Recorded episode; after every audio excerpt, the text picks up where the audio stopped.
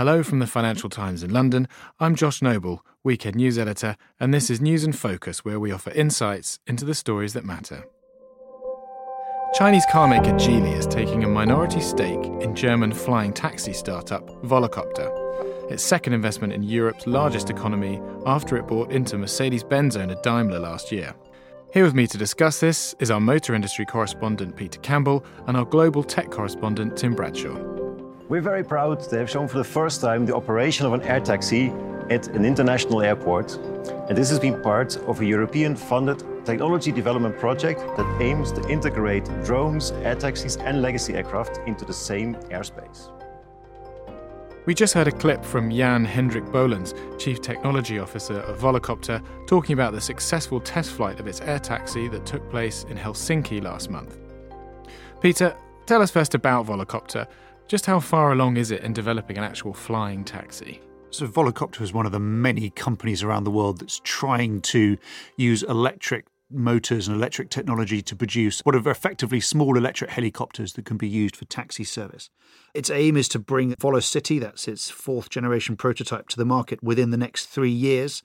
That vehicle will carry two passengers and a reasonably decent amount of luggage. But obviously, before they can get to market, as well as the technology itself having to be proven and finished and finalized, there are also obviously regulations that will have to be passed that will permit these things to be allowed to fly in public space. Who else is backing the company, and is this money from Geely going to make any difference? So Volocopter has a series of backers at the moment. These include Daimler, the German car maker that owns Mercedes-Benz, and Intel. Geely put in just under half of a 50 million euro round that Volocopter just finished raising.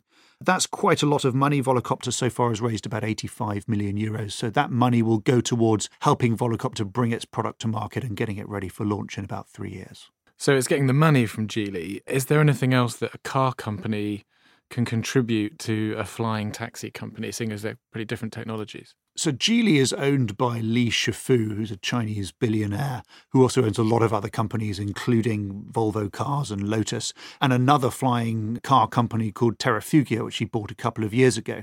But what they want to do together is to try and launch some of these services in China. Now, Li Shufu is well known for having reasonably close links with the Chinese government, and so it's possible when they're looking at getting regulation that would allow volocopters uh, copters to operate in China, that Li Shufu will help pave the way for that. So it's certainly hoped that both companies will be able to benefit each other by their partnership. We've seen in the past some disquiet in Germany about Chinese companies buying technology companies in Germany. With Geely already having a stake in Daimler, is there going to be any kind of concern here about technology from Volocopter being transferred back to China? Geely's investment in Daimler was enormously controversial, caused huge political backlash in Germany.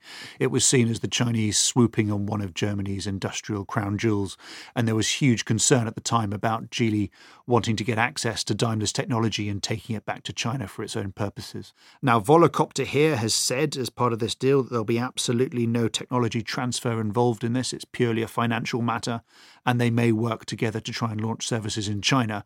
But but certainly for people in Germany looking at German developed technology, whether that's Daimler's cars or whether that's Volocopter's electric taxis, there is still very much an open question and a lot of open concern about whether or not Chinese investment in them is ultimately a good thing.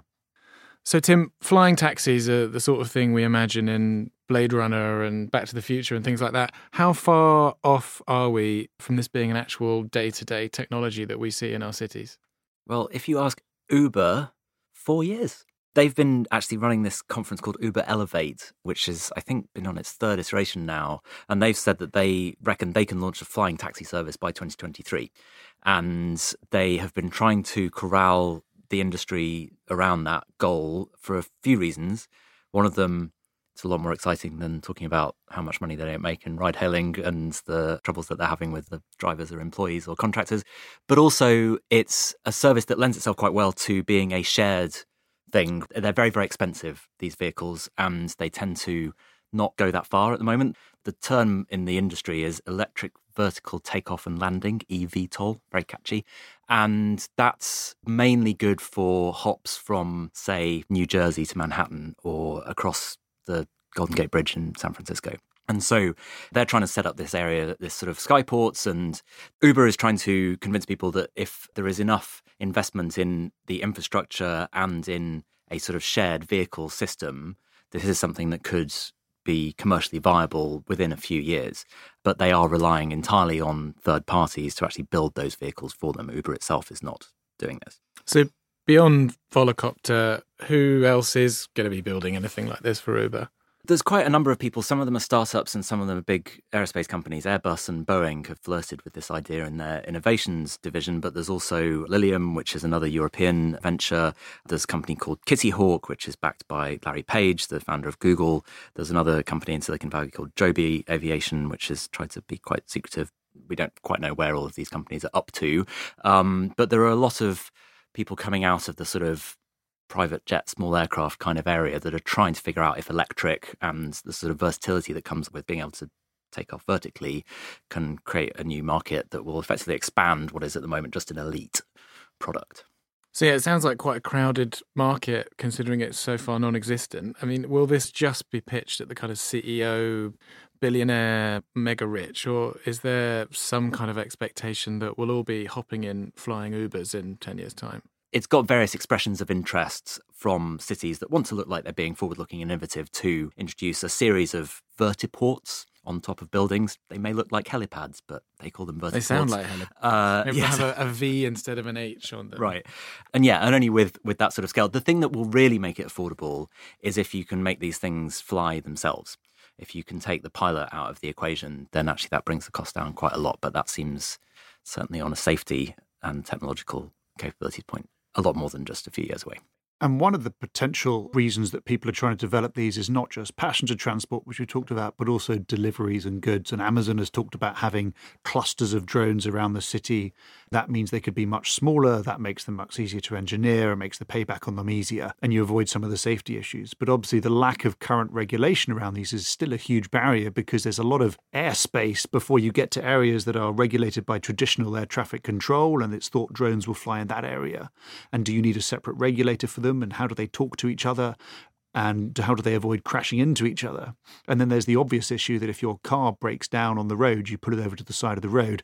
But if your drone in midair breaks down, it'll come crashing down on a building or even worse, possibly on someone's head. The industry tries to argue that that's why we have the safety checks that we have at airports and that you can sort of bring an element of that maintenance and safety to a short hop from one building to another in a city. I struggle to see how the cost of that scale. But the only thing I'd say on Amazon Prime Air is that things have gone awfully quiet on that. They were supposed to be testing it in the UK, and we've not heard anything about that for more than a year, I think. So I'm not sure where they're up to with the delivery end of it, never mind people. The other thing also is presumably, as we've learned from self driving car technology, developing the software is sort of stage one developing the hardware perhaps is stage two, but actually getting something on the road that people are willing to sit in the back of and fly down the motorway at 70 miles an hour is a long way down the road. And that's before you're even talking about being 200 feet in the air. One of the most difficult things about self driving cars is not just the technology that allows the car to move autonomously and detect what's around it. If you remember when you learnt to drive, controlling the car is reasonably easy, but it's predicting what everyone else on the road will do that's very difficult. And that has proved to be one of the biggest barriers for self driving cars is how do they interact with pedestrians, with other motorists, with children chasing balls across the road, with pets running out in front of the road, all of these issues. And so trying to work out how drones will talk to each other, how drones will interact with each other, how they'll avoid each other as well as just controlling them is obviously an enormous barrier. And even once you've got that in place, you still then need to convince a regulator somewhere that these things are safe enough to be allowed, in the case of self driving cars, either onto the roads or in the case of drones, into the airs above buildings and streets. Silicon Valley does have an answer to that, which is actually it's less crowded in the air. So it's actually easier to do autonomy in the air than it is on the ground. Whether that actually turns out to be true, I'm not sure, but it certainly seems to be taking a heck of a lot longer to get self driving cars out in the public world than they promised which is one of the reasons that autopilot works on planes, where pilots can let the plane fly itself because the chance of crashing into something is much, much lower than if you're in a street and your car is driving itself and your potential reaction time is much smaller. Whereas autopilot in Teslas Whereas autopilot in Teslas is uh, an issue that's been hugely controversial for them because it's a driver safety system where the car will drive itself on the road and stop in front of another vehicle and slow down and steer accordingly. But as we know, it's been mismarketed in various places and people believe they can take their hands off the wheel. And it's even been suggested that the name autopilot in itself is incredibly misleading as to how much autonomy the vehicle actually has. Right, well, I think the lesson I've drawn is to keep hold of my bus pass for the time being and hope for the best.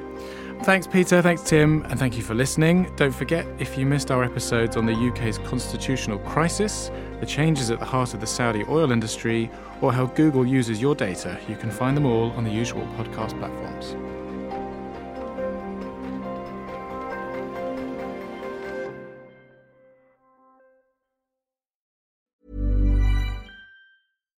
When you make decisions for your company, you look for the no brainers. And if you have a lot of mailing to do, stamps.com is the ultimate no brainer. It streamlines your processes to make your business more efficient, which makes you less busy. Mail checks, invoices, legal documents, and everything you need to keep your business running with stamps.com.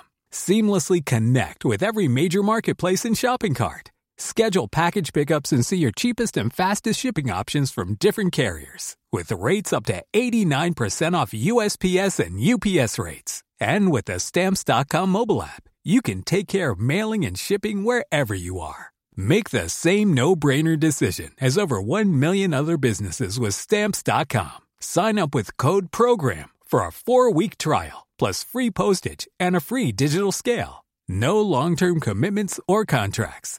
That's stamps.com. Code program.